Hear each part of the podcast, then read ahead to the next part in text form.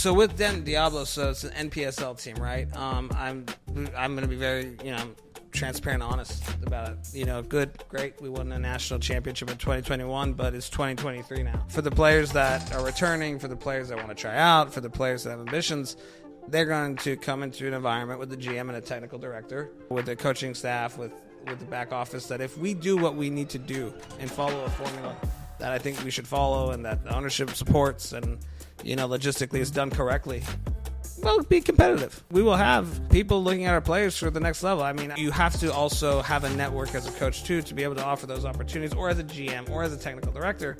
These players here, they're good. Can we offer a pathway? We can. We've had players go to MLS. We've had players that go play professional overseas. I think that, again, the ambitions of the club have to be reflected through either the coach, myself, the GM, and technical director.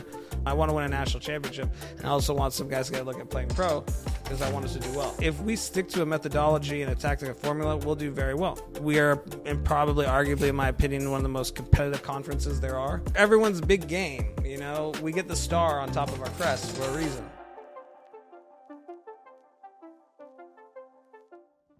All right, guys, we're back. First episode post United Soccer Coaches Convention. We have a very special guest. It's Mr. Brad Namdar, GM of Denton Diablos, newly appointed. Right. And Brad and I actually go back. We took a coaching course together a few years back. That's all right. But it's been a while. So why don't you fill everyone in on your life and where you've been the past few years? All right, sure, yeah. No, life right now, I'm the GM and technical director of the Denton Diablos and the NPSL. It's a lot of fun. Man, it's been a lot of years, the coaching class. That had been like 2000. Like 10 years ago. Yeah, 10 hard years. We're the only college kids in that course, by the way. That's right, yeah. Yeah, I remember that one. So a little bit about the background, yeah. I love soccer, man. I grew up, in Collin County, Plano, playing club like everybody else did, ODP, all that stuff. Kicked, footballs at Plano West. I was all right enough to, play 1 year at Texas Tech under Mike Leach. I was on the team, but I was behind a guy who was like setting history every time he kicked an extra point. Like he didn't miss it 4 years. So, then after that, I missed soccer a lot. They kicked a lot of extra points in that time. They did, yeah. Scoring hella touchdowns. Yeah, like Alex Chalika, shout out to him. He was a guy, man, just nailing the field goals in. But, it's cool being there, for a year, and all that stuff, winning a bowl game and then coming to SMU. I knew Coach, Hyman. He was there at the time, and I got there. And then 2 weeks later, he went to FC Dallas. And then, I graduated from SMU, played football at SMU, really just jumped into coaching. I loved coaching soccer. It was totally different. We went to clinic together, and in 2010, I became the FC Dallas Estagio, which is a coaching apprentice under Shells Hyndman, Oscar Pareja, and those guys. So how did that come about? I knew Shells from, the club days going up, and then when he was at SMU. And when I made my transfer to SMU, that's when he took the job to FC Dallas. And, you keep in touch with the coaches and stuff. And, I realized very quickly, I was probably going to be a better coach than a player. I remember I emailed him, hey, I'd love to do a coaching internship. And, he first said, no, it's not so they have as much. And then, I emailed again. And, we met, and he said, okay, you know what, let's get this thing going. And so through SMU, our journalism program, we created a you have to get back then. Now it's like I think you have to be paid for internships plus credit hours. Back then it was just like, if you get an internship, we'll give you credit hours. So you actually did get credit for school from that. Oh yeah. Okay. So we got I got 3 credit hours doing it. And what was your major?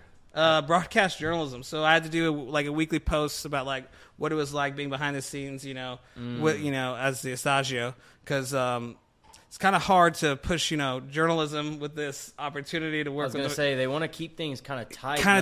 Yeah. And so, but it was the best experience ever because, you got to learn from 2 legendary, coaches from at FC Dallas and beyond. And, Schellas and Oscar, they hold a lot of people's hearts, and they also are very good people. So, I learned so much of that year. Then after that, got my master's. I went and studied dispute resolution, conflict management, and I was the SMU men's soccer director of operations. And mind you, during this whole time, I also was coaching at St. Mark's, the varsity boys, associate head coach of 8th grade boys, Cooper Fitness Center, just as much coaching as I could and going to school at the same time. And because today I kind of feel like sometimes coaches or even GMs or, technical directors, it's hard to break through. But back then, like 10 years ago, it's like the more work you do, the more coaching education you do, the more opportunities you get. So I was always just soaking it all up and learning. And being director of operations is totally different than coaching on the field. You have to do so much logistical work. You have to do, the grunt work, as I always say. You also make sure the other team gets their DVDs after the match, make sure just operations. So you learn a lot from that too. And after that, went and coached, a year in DISD at a high school, and I taught finance and accounting, and the bureaucracy was just uninspiring at times. But I mean, the kids are great. Don't get me wrong. The students are awesome, but I mean, exactly what you wanted. Well, it was good to get the experience of coaching in high school, but at the same time, I think there's always, more, as any coach would tell you, there's always, they wish they could do more. And then I went after that to Mountain View College, where I was the head men's and women's coach for the college program there. And they were the NJCAA program. And man, the facilities they have there were gorgeous. I mean, great potential to do some really great things. And then after that, I was 26 at the time, and I started my own home decor and candle company randomly. Did that one because I took a break from the game for a little bit. And, yeah, just needed a reset, huh? Yeah, I needed a reset, and then after that, went and kept growing to an art company. Tried to run for office. Then after that, I'm here, and I'm excited to see be back in the game because it tugs at your heart. You want to get back in the game, and you want to. Do it. And at this time, it's exciting. We have the World Cup coming soon. So, and being able to be a GM and technical director of a national championship NPSL team is good, but this is a lot of responsibility. Yeah, absolutely. You want to chime in, Evan? I do. I'm just interested. So the candle and art. You looked like you wanted to jump in. So well, yeah, no, kind of got it. Because just like the candle art decor company, I guess what made you jump into that, and then what like. Because you said coming back into the sport, it was like tugging at your heart. What, I guess, was like the final thing that got you back out of that? All right. So here's the story. I feel like I've said it a million times, but I'm going to say it again. For real. So here it is. So I got stressed out. So as an undergrad to my master's program, I got mad because I would go to Walmart and I'd buy candles. And when the wicks die, but there's a lot of wax still left over. Mm. Well, I'm like, well, why don't I there's just so much wasted candle? Yeah, exactly. Yeah. Right. And then it's $7.99 per So I was like, whatever. I remember third grade. So I melted, the wax, and I poured in a cup and I put a wick in, and I was like, this is really therapeutic. So it's my secret little hobby, making frankincense and lemon and stuff. But imagine coaching and doing all the stuff I was doing. It's a lot of stress. So I had 500 candles. By the time I was at Mountain View College, and a friend of mine and my wife now, and she was my girlfriend at the time, was like, you need to sell these. It's in the cabinets above the the stove everywhere. So went to a farmer's market and we sold out in 2 hours. There's a showroom in the World Trade Center that signed me, and they help you. It's kind of like an agent to help get you in stores. But it was just based mainly on me making the candles, and shout out to my candles, Honor Decor, we slay, we're doing really good. Our burn time is amazing. I could talk so much Go candle ahead and stuff. Plug that candle company, Brad. Yeah, exactly. Got to plug it in there. But no, it's we made it to Neiman Marcus. That's badass. We made it to a bunch of retail stores. We made it to Horchow on our art line. We signed with Formula One. I mean, we did a bunch of cool things with our art line too. But it's also, I think, coaching helped with that. Because I got competitive. I would go look at other candles and be like, you're garbage, Or I'd be like, look at the bottom where it's made, So the coaching aspect of it actually helps so much in business. Because you want to always, get to the next level and set a goal. And then... It's still going right now? This company's still going? Yeah, it's still going. I mean, it's going. But it was not easy. I mean, I got dogfighting days. The decor industry... as gangster as that sounds, or doesn't sound, that, you know, even with art, you know, they're like, that Pantone blue ain't right. And I'm like, yes, it is, you know, on that painting, you know, but it's a lot of fun. But what tugged at my heart the most, I would say, was that, you know, I've always wanted to get back into it. It wasn't permanent, you know, it was a temporary kind of thing that I got competitive with, and the business was going and going and going and going. But there's a certain point where you kind of feel that calling as well. You know, I'm 34, so I said, you know, let's get, you know, this opportunity does not happen like this every time. I met with Mr. Hitchcock, and, you know, we chatted, and they asked if I wanted to take this responsibility. So that's also what really got me back in it, because, you know, these opportunities do not come often. So I had to jump on it. Yeah, it seems like you're kind of a jack of all trades almost. Like, you just kind of, you touch on a lot of different things. Like, you got into coaching at first, and you were dabbling in the coaching, but it seems like your mindset was always on the operational side of things. Would you agree to that? Well, it's still with coaching. You know, I think that what makes a good coach, and it versus, you know, when you have a GM and a technical director, right? And I didn't understand the concept of technical director until I was at FC Dallas, and until we got Barry Gorman, and he was the technical director in the Shells. And you would learn that methodology and the way of playing is different. You know, the head coach is putting together a team that's based upon what the technical director gets, right, and what they work out. And usually you have to have a very good relationship with the coach and the technical director. If not, it's miserable, right? Yeah. So that's the coaching side of the mind that goes there. The GM side of the mind that's there is, well, okay, I've seen how to operate a program. I've seen what it's like to do with international trade and commerce, what it's like to do with, you know, negotiating business contracts from the business side of things, logistical side, as well. So, I mean, all those experience, you know, put it there, but I'm always a coach at heart. Like, that's, you know, yeah, that's the thing. But it's offered me the opportunity to be a GM because of those additional experiences. But definitely, oh man, from the first days at FC Dallas, from being passionate with Oscar Pareja and Shells Hyndman, and sitting on the sidelines against Inter Milan when we played them in 2010, we tied them 2-2. That was the sickest experience ever. Yeah, I mean, watching Coutinho play as a youngster. Yeah, unreal. It was crazy. I remember Eto scored so on us good. Dirty. Yeah. You know, well, but we tied 2-2, man, sitting on the bench, you know, with the guys. That's amazing. You know, and Jose Mourinho was my idol, and I was like, oh my god, when I found out we were playing Inter, I'm like, I'm gonna meet my idol, and then he went to Real Madrid like right before, so it was terrible. That's right. Yeah, it was rough. So I want to go back to like just your whole experience at FC Dallas, because I mean that's a huge opportunity to get, and like we talked about before.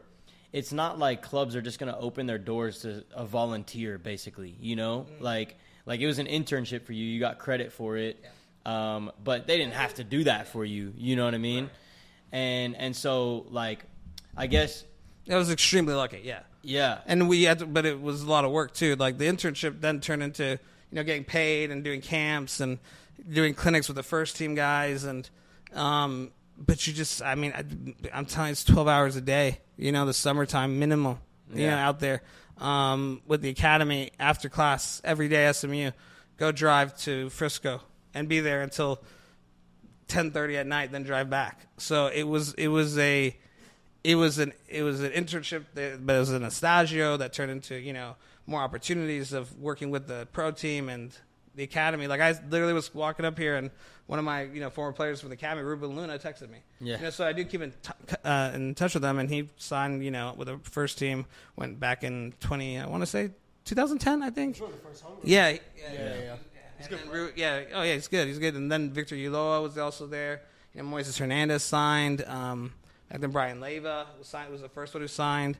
So it was an exciting time to just work with the academy too. Yeah, you know. But you're right; the opportunities are not because like that. At that time you were young, like you're a college kid. Yeah. You. I think that was that before you took your D course, that was the course that we took together. That was actually like the same time that summer. So it's going like, in. I mean, I was with FC Dallas. Barely getting even licensed as a coach, and it's not like you have a whole lot of coaching experience.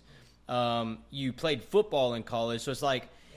The way that everything just kind of came together for you at that time, like, I mean, that's invaluable. Like, it's created so many more opportunities for you along the way. And I think they should do more of that in the MLS. Absolutely. You know, I've learned something in life through soccer as well.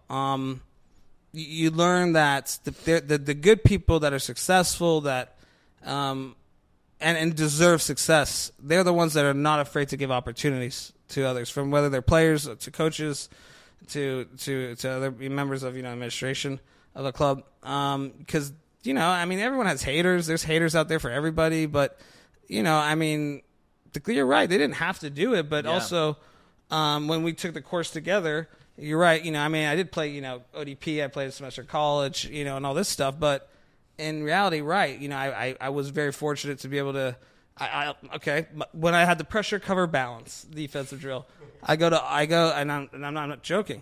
I'm talking to Shellas about my, you know, assignment that I have to do, pressure cover balance, and Oscar. And then I remember there was one moment when someone, I'm not gonna say who, because I was arguing. They flipped over the book and they point on the side. It says authored by, and it has their name on it. The person who I was talking with about pressure cover balance. So that's like, you know, sacabo, like one of those moments, like just like there it is. And so but I do think the MLS and the USL one teams, you know, and those programs should definitely do that more for coaches. I think it's, you know, you're right. We took the same level courses, but, you know, that opportunity shapes you forever, you know. Sure. But you learn so much, though. And like, I mean, those two names right there, Shellas Hyndman, Oscar Pareja, like they've backed you from that time, you know. Like this quote that was in your press release when you got announced as the GM technical director for Denton Diablos from Shellas Hyndman. You know, I've known Brad for many years. His knowledge of the game, passion for the game, hard work, ethic will be a tremendous asset for the club. Oscar Pareja, you know, I've known Brad for many years, all the way back to my days when he assisted me at our FC Dallas Academy. It's only a kick. A jump. A block. It's only a serve. It's only a tackle. A run. It's only for the fans. After all, it's only pressure. You got this. Adidas.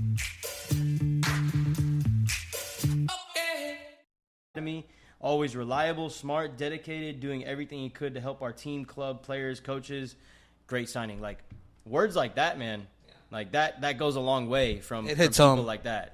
It's humbling, and it hits home. Those are the type of people I talked about, are like good people that want to give opportunities, but also, be honest with you, not a lot of people would go and say, hey, you know, I'd like to, you know, you have to, if you see an opportunity in life, you have to take it, you know, and say, hey, I want to learn. And I really do believe that culture has to still exist, or else, you know, U.S. soccer is held back a lot. Yeah. You know. In your time there, I guess when it was kind of with the internship, and obviously you were getting like credits with the school, was it kind of like unpaid type of thing?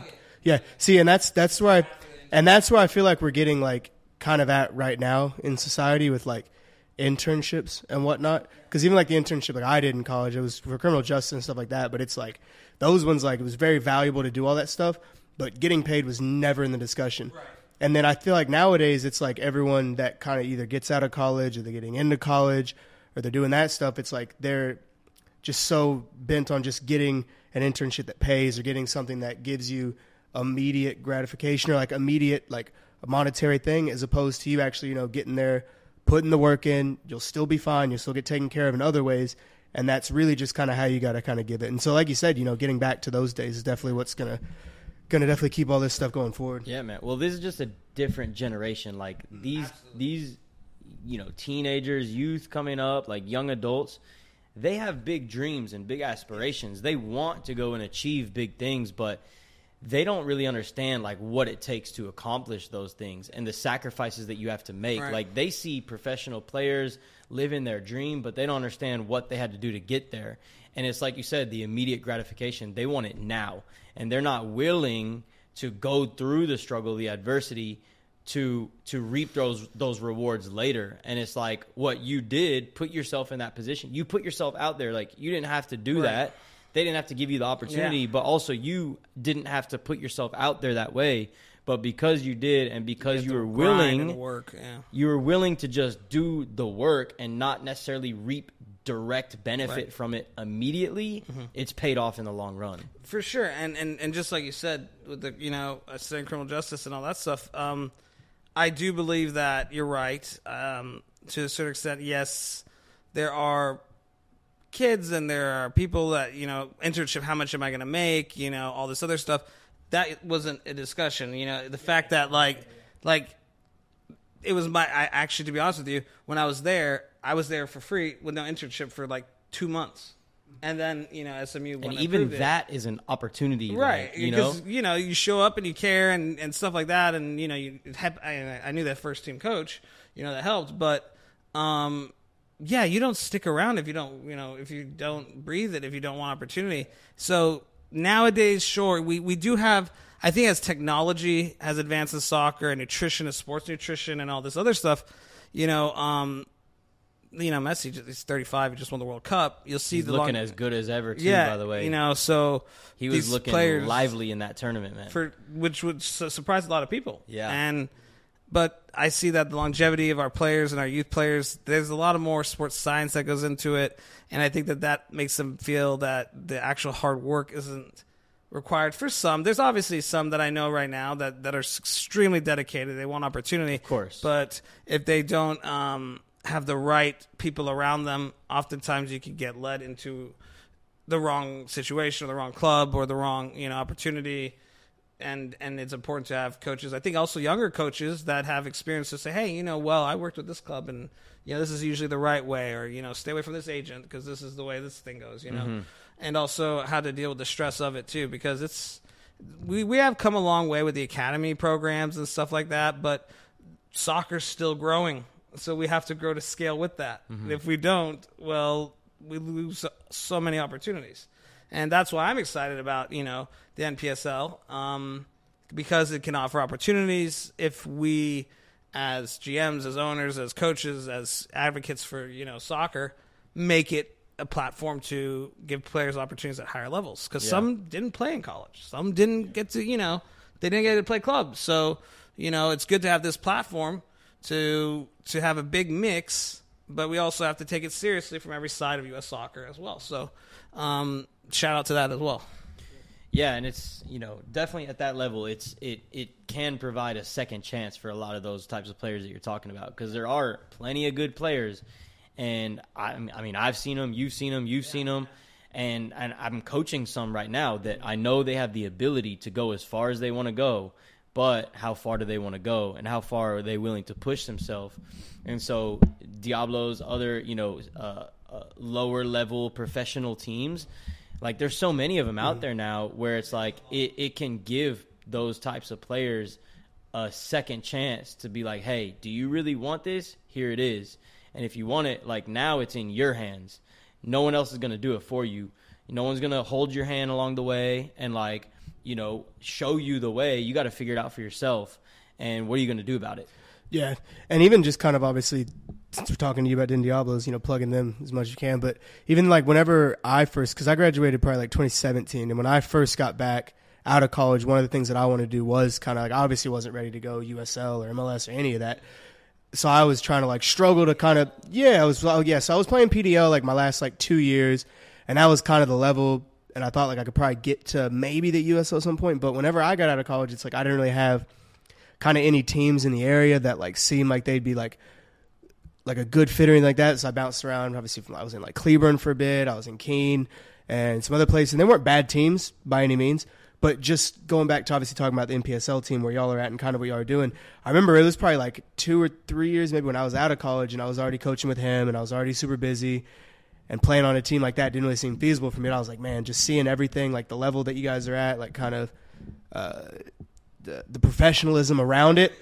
Yeah, it's like I really wish that would have been there whenever I first got out of college, even when I was still in college, because that seems like just a good, like you said, a second chance. Or it's, hey, maybe this player went to a good Division II or a good Division III, but they're not quite there yet, but they're still dedicated.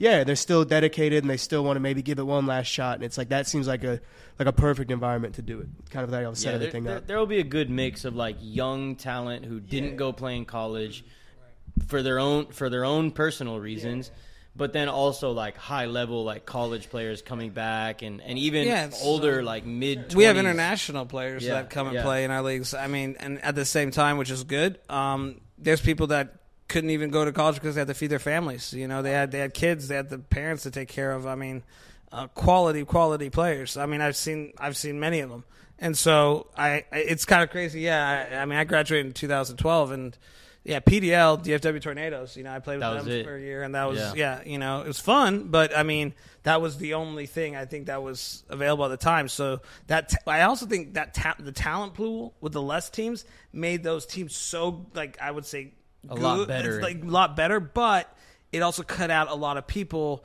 which would discourage them from, like, you know, pursuing, like, okay, I can't make it here. But then, you know, you could develop at a lower level and then move up and stuff like that. So that's encouraging to see in U.S. soccer and in the paradigms that we have. But at the same time, I definitely think the grind, you know, back in our day, it's funny I say that now, back in my day, you know, I mean, like, we're at that age now.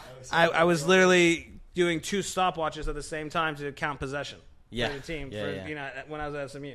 And how many times the ball go out of bounds? How much, you know, all that stuff. And then now we have technology that does that for us. Yeah, automatically. So, which makes coaching a new, you have to always adapt. So that's the most important thing. And some coaches don't know how to. So. And that's why they need these people in these internships and these young ones kind of bringing in through, you know, getting the new blood in there. Showing them, you know, what the TikTok is, all that stuff, that good stuff.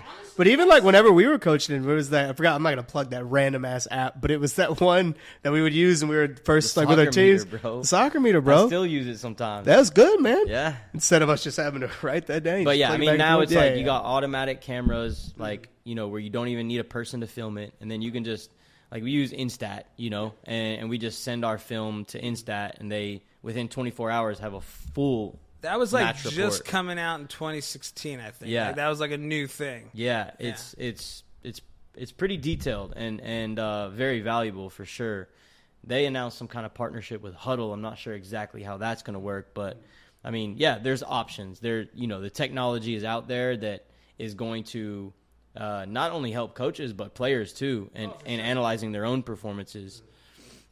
And one other thing I want to say about that, too, is this is that, like, you gave the shout to the internship. Yeah, no, that it really also tests you. It tests you to see if you can handle the stress because you know, I mean, I've had a lot of coaching experiences, but it seems like the one you guys like is the Oscar and the Shells one, so I'll keep it to that. You learn the psychology of the players. First of all, they're different style coaches. So, and you learn kind of how the first team approaches things versus your academy and stuff. But when we played Chelsea and with FC Dallas Academy at the Dallas Cup, like, you're going against players that are paid, and these kids are signed academy players, you know? I mean, you know, and Jaime Ibarra, you know, was a goalkeeper, and, he broke his leg in the match. You know, he ended up being my assistant coach at Mountain View. But, you know, it was – You see things differently. You learn more of a different game. There were some meetings that it was, you know, you got to just make sure you be quiet, you take your notes, and then more trust you gain with the coaches, the more responsibility you have. Yeah. And the best part is when you see, because I was 3 years older than some of the players at the time, and on the academy side, you know, the respect level, their work rates, their wanting to be there. So there was never an issue with that. And that's really good for players to see that because you see a lot of them did very well from that era. And so that was also humbling to see now when I go and I see that some of them are playing in, you know, MLS or some of them are playing, you know, over here, some of them in the World Cup, you know, and you're just like, wow, man, that's really cool. But I think that more of those coaching internships and opportunities should be offered. But I will say this, it is very difficult. It took a lot of time, a lot of days, a lot of nights, a lot of logistical work, a lot of trust. You know, a player got injured one practice. I had to go take him to the hospital and help, you know, with the forms and stuff like that from one of our academy practices. And I had an exam at 8 a.m. the next day. So, like, you know, so I told Oscar, I was like, you know, I got class at 8 a.m. But, you know, the kid was hurt, and I'm not gonna say his name, Ricky Maggio. You know, but, like, yeah, no, he legit broke his ankle. Yeah. He used to work for Footy Factory. Yeah. Ricky. It was Ricky. So, like, I went with him to the hospital, and I got funny photos on my Facebook of it. Like, me, like, trying to mess with him and stuff, because, but he legit broke his, I think, ankle. Damn. So, but we took him to the hospital, but I had an exam the next day at 8 a.m., and I had to go at 8 a.m. and take my exam. And we were at the ER until, like, 2:30 that day. Yeah. It was crazy. So, those things, they really help shape you, too. Oh, for sure, man. And again, it's just... it's a testament to the type of person you are, the type of person I know I am. You know, are you willing to make that sacrifice for what you want in the long run, in the end? You know, like, you could have easily been like, nah, like, I ain't got time for that. Like, I gotta study, you know? I gotta go home and study. Like, I'm not getting paid. You guys figure that out, right. You know? Like, you could have easily done that. And obviously, you know, it's easier said than done looking back on it. But eventually was paid. But yeah, but you had to earn that. You had to earn that. You definitely had to earn it, for sure. But that was never, for some reason, it's crazy, that was never my mind at the time, was worrying about money or getting paid. It was more like the team needs you. Yeah. You're part of the team. And you do whatever you can for the team. But that's the point I'm trying to make, is like that mentality is not the same with this like next, like, you know, this gap of like teenagers through, I would say, even like early 20s players. You know, a lot of them don't have that like maturity to put their own like personal motives aside for something that the group needs, and also putting it aside for a long-term reward from it, right? Yeah. Because, I mean, we even talked about it. It's not necessarily the same exact lines, but when we were talking about kind of your team last year and how someone needed to grow up, remember how we pointed out the couple that were really fully bought in, fully doing everything on and off the pitch type of thing? Back in the day, yeah, it's paying off. But back in the day, you wouldn't be counting the ones that did that because it'd be too many. Yeah. Nowadays, you'd be counting the ones out that, like, the two or three that aren't. And so, I mean, I think... Now it's all about, I mean, you obviously can recognize more so the ones that do it, but I don't know, it's just weird. I mean, I think hopefully it gets back to it, but it's just, I don't know, it's odd, isn't it? Well, also, this is something that I think is super important. You also have to be inspiring to players. Sometimes you have to unlock. I mean, you know, I've seen coaches, oh my goodness, there's phrases that you take, you know, and you end up using their lines and, you know, all this stuff because it's so inspiring. But I do believe that good coaches, especially younger coaches, you know, our age, you know, I do believe that a lot of players that say, okay, well, if my coach's ambitions is this high and my ambitions are this high, well, I like to play for that coach because, you know, it's no secret. You say, okay, well, do you think I want to be here forever? Do you think I want to be in, you know, a high school team or, you know, club team or whatever team, right, forever? So I think that it's also, as for us coaches, you know, that are, you know, 40 and under, I would say, that actually want to make a career out of it, you need to be inspiring enough to the players to unlock potential, because that's part of it. I mean, it's like, look, I'm trying to get here. Like, if I don't get you here, there's no way I'm going to get there either. Yeah. And you're exactly right, man. It's like, you know, a player is not going to follow a coach who doesn't want to push themselves as far as they can possibly go. Right. And push their team as far as they can possibly go, and push those players as far as they could possibly go. Like, if the players don't know that, like, you're really in it for them and want to see them reach their potential, their full potential, they're probably not going to. And what's crazy about that is that that's more of the academy side to college side. It completely changes at the professional side. It's completely changes. Yeah. The mentality and the way they approach everything. Well, and that's the difference between players that actually get to that level and the ones that don't. It's like, if you don't have that mentality, no matter how much ability that you have, you're not going to reach that level. But when you get to that level, I mean, managing those types of motivation levels, like, that's not an issue. It's more of like the day-to-day, like, oh, he's having a bad day, like, let's figure out why that is, you know, let's try to bring more out of him on that day. But like, their overall goal and their overall commitment to reaching that goal is consistent across the board. Like, you wouldn't be at that level, you wouldn't be in that environment if you didn't want to, you know, push yourself as far as you could possibly go. So what are the ambitions for Denton Diablos? Like, you know, it is a professional team, but it's a lower level professional team. So, like, what kind of players are you after, and what is kind of the, like, what are you selling to them as far as where they can take their experience with Diablos forward? So with Denton Diablos, so it's an NPSL team, right? I'm going to be very, you know, I'm transparent, honest about it. You know, good, great. We won a national championship in 2021, but it's 2023 now. Yeah. So for the players that are returning, for the players that want to try out, for the players that have ambitions, they're going to come into an environment with the GM and a technical director who has nice friends who you quoted who said nice things about me, you know, with the coaching staff, with the back office, that if we do what we need to do and follow a formula that I think we should follow and that ownership supports and, you know, logistically is done correctly, we'll be competitive. Yeah. We'll be not only be competitive, we will have, you know, people looking at our players for the next level. I mean, I got off the phone with the coach of Costa Rica, you know, 2 nights ago. I mean, you have to also have a network as a coach, too, to be able to offer those opportunities, or as a GM or as a technical director, to already say, hey, you know what? These players here, they're good. Can we offer a pathway? We can. And, you know, we've had players go to MLS. We've had players that go play professional overseas. But I think that, again, the ambitions of the club have to be reflected through either the coach, myself, the GM, and technical director. I don't want our players to come and just chill, you know, or do that. It's like, okay, you know, I got college. This is my off season. I'm going to hang out. No, I want to win a national championship. And I also want some guys to get a look at playing pro because I want us to do well. So if we stick to a methodology and a tactical formula, we'll do very well. If we stick to understanding that, yes, we won a national title, but we are probably, arguably, in my opinion, one of the most competitive conferences there are, and understand that. And understand that it's going to take a lot of sacrifice and hard work, we should be fine. You know, we're everyone's big game. You know, we get the star on top of our crest for a reason. Oh, you know? Yeah. So last season, they finished 5th, I believe, in conference. They did so after winning the national championship.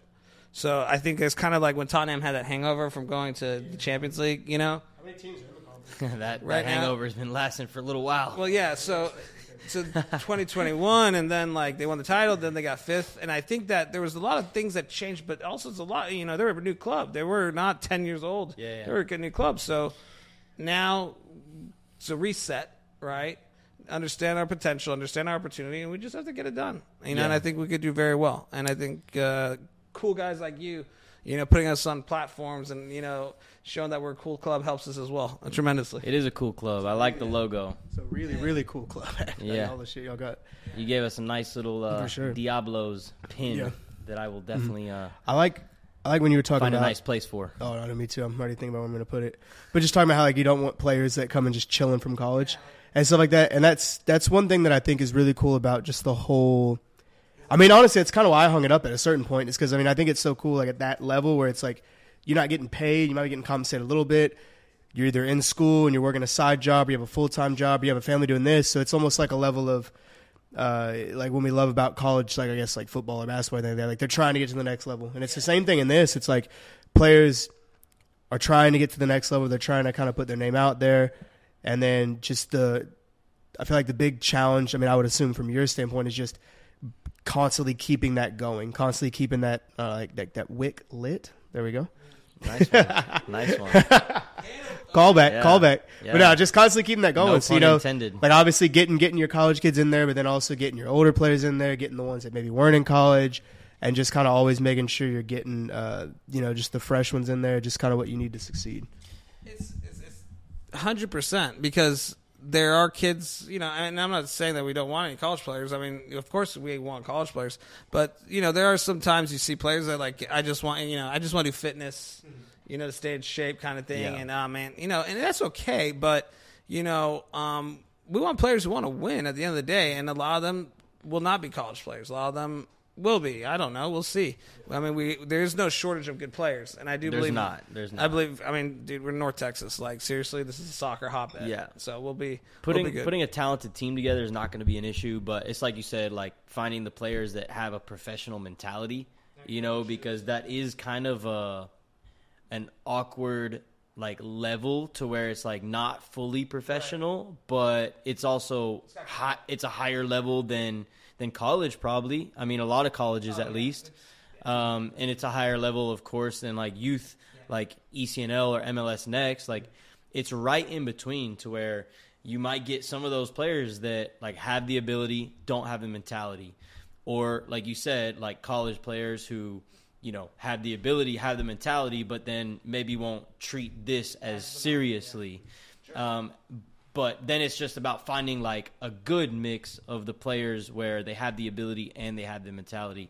that's going to go a long way for sure. And in all honesty, I haven't met our players from last season. I haven't met, any of those guys, not many of them, but that's just a generalization of what I see in the thing. But it is a unique position. You're right, because it's not, top flight. It's not bottom flight. I mean, obviously, yes, we can beat, MLS Next teams. I think we can beat even some other teams. But many of us have those stubborn pounds that seem impossible to lose, no matter how good we eat or how hard we work out. My solution is PlushCare.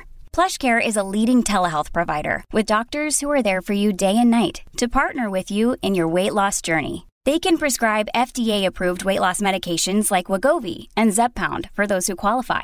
Plus, they accept most insurance plans. To get started, visit plushcare.com/weight-loss. That's plushcare.com/weight-loss. But you also have to have that mentality of professionals, but you also need a good coaching staff. You need a good front office staff. You also need to have, the sponsors. You have to have a good community outreach. You have to have a good reputation with the community outreach. You have to, build coalitions. You have to make sure your sponsors are there.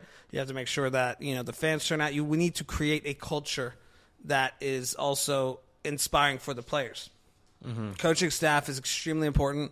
Front office staff, like the way, that I look at it, it doesn't matter if you're working the booth or if you're the coach or if you're the GM or you're the owner. On game day, every single person is equal. Everybody has their job to do. Everybody has their role. This is your job. Don't step over your line. This is what you do. But it's still a family at the end of the day. And so we have to build upon that culture. And especially in Denton, the Hispanic and Latino community is growing tremendously as well, and they love soccer as well, and that's a a community that I think that is excited for this season too. Yeah. So and we have to make sure to play pass the ball, all that stuff too. So I'm sure like with your position right now, leading up to the season, and really just being like just starting in your role.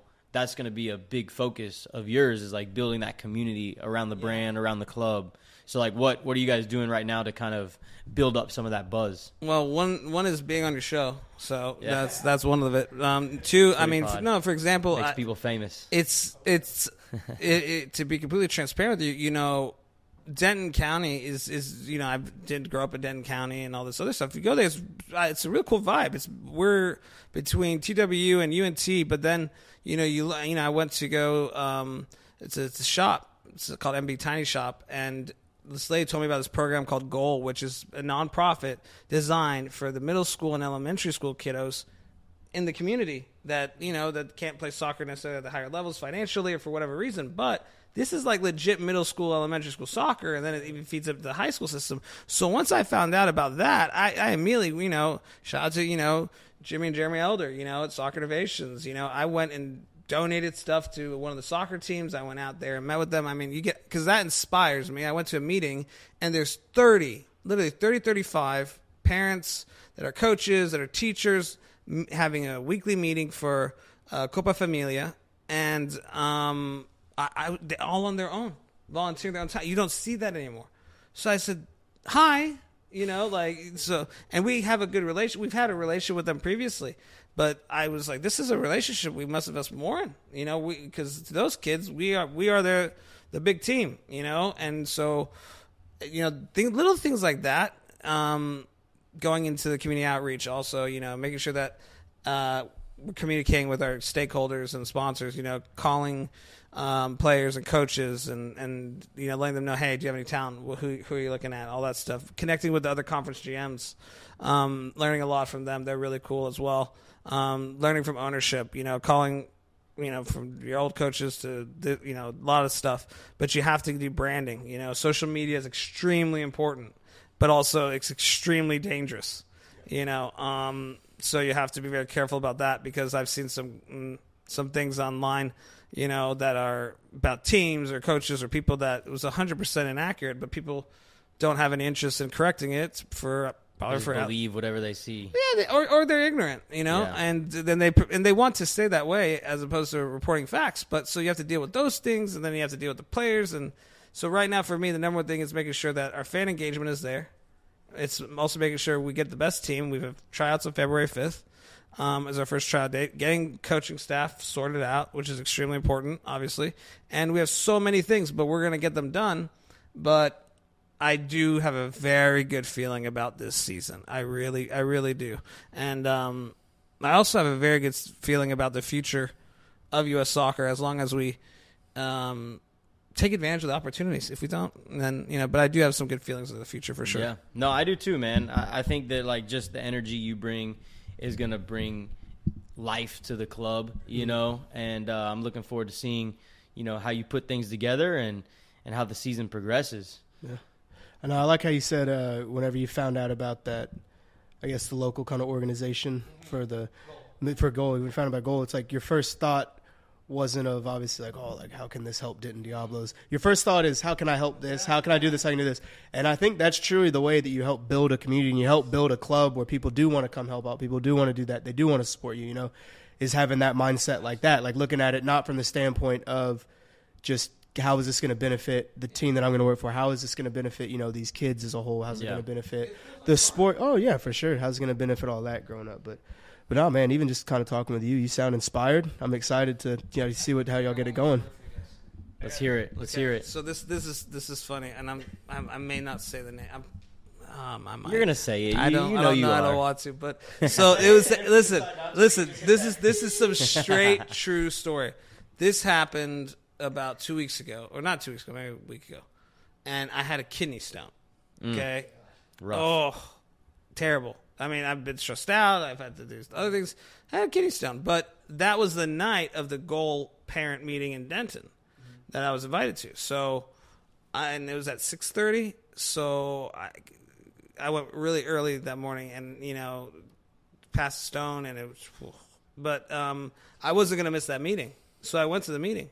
And, you know, I sat there. And then there was a kid who came out. He was outside of the front. And I was with my wife. And she noticed that, you know, I shook this hand. And sometimes when you're shaking hands with people, you don't stop to realize if someone is trying to talk to you or something like that, but you just, because you're shaking so many hands.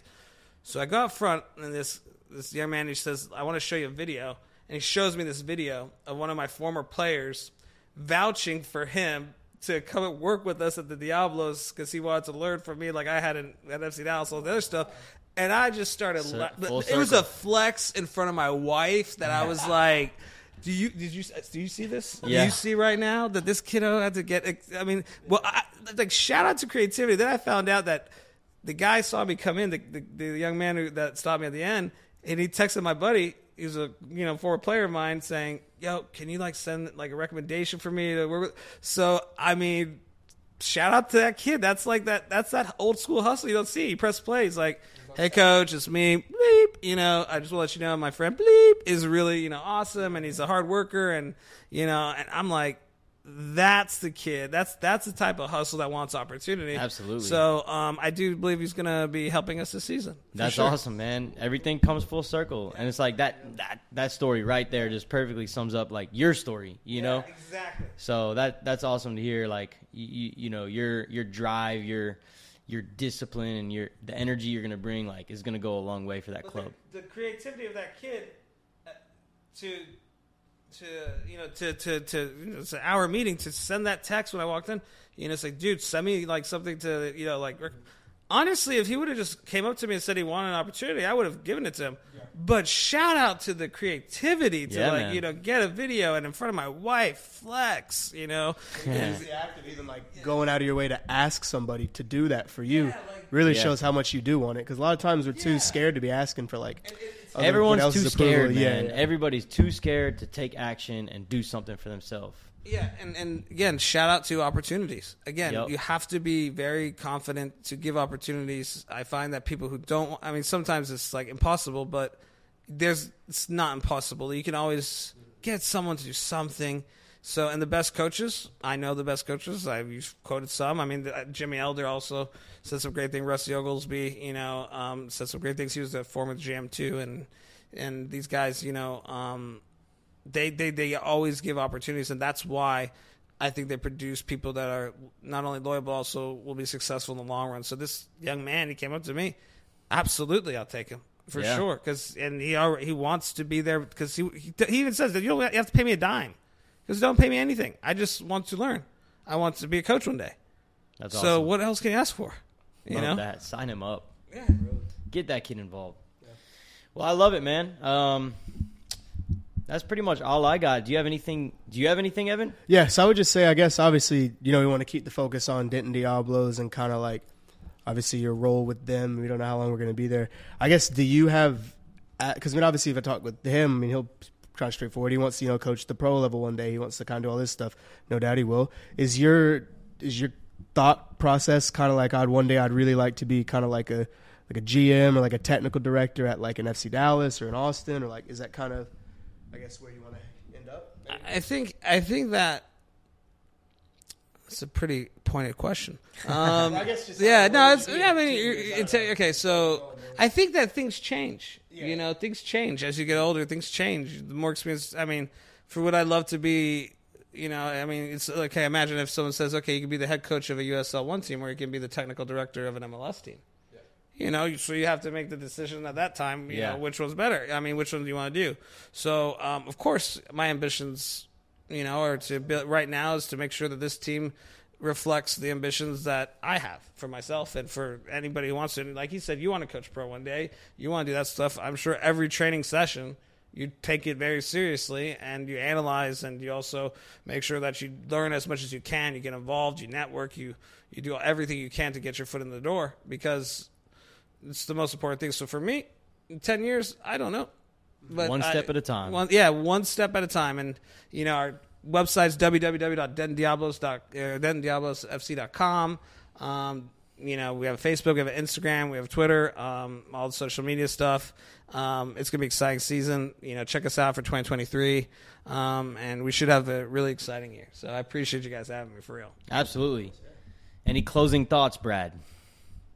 Closing thoughts. Any message? I'm not one of the bottle, but you know, I think I'm the special one. You know, I'm not one of the bottle. I just had to say it. My wife was like, "Don't say things." I was like, I try to explain to her the quote, like what he meant at the time in Champions League. You know, the broken English makes things sound a little bit different. It sounds so much better. You know, so closing thoughts. No, I mean, I just support the local teams around you, support good people, surround yourself by good people, and good things will happen. You know, opportunity will be there. And take the opportunity. Don't like that kid, man. Honestly, you know, the one who showed me the video. I think that, you know, that tenacity I saw, he's going to be successful one day. Love it. But he's young, so he's got a lot to learn. So for sure, we'll see. Gotta start somewhere. For sure. Well, awesome, Brad. Appreciate you, man. Thank you guys.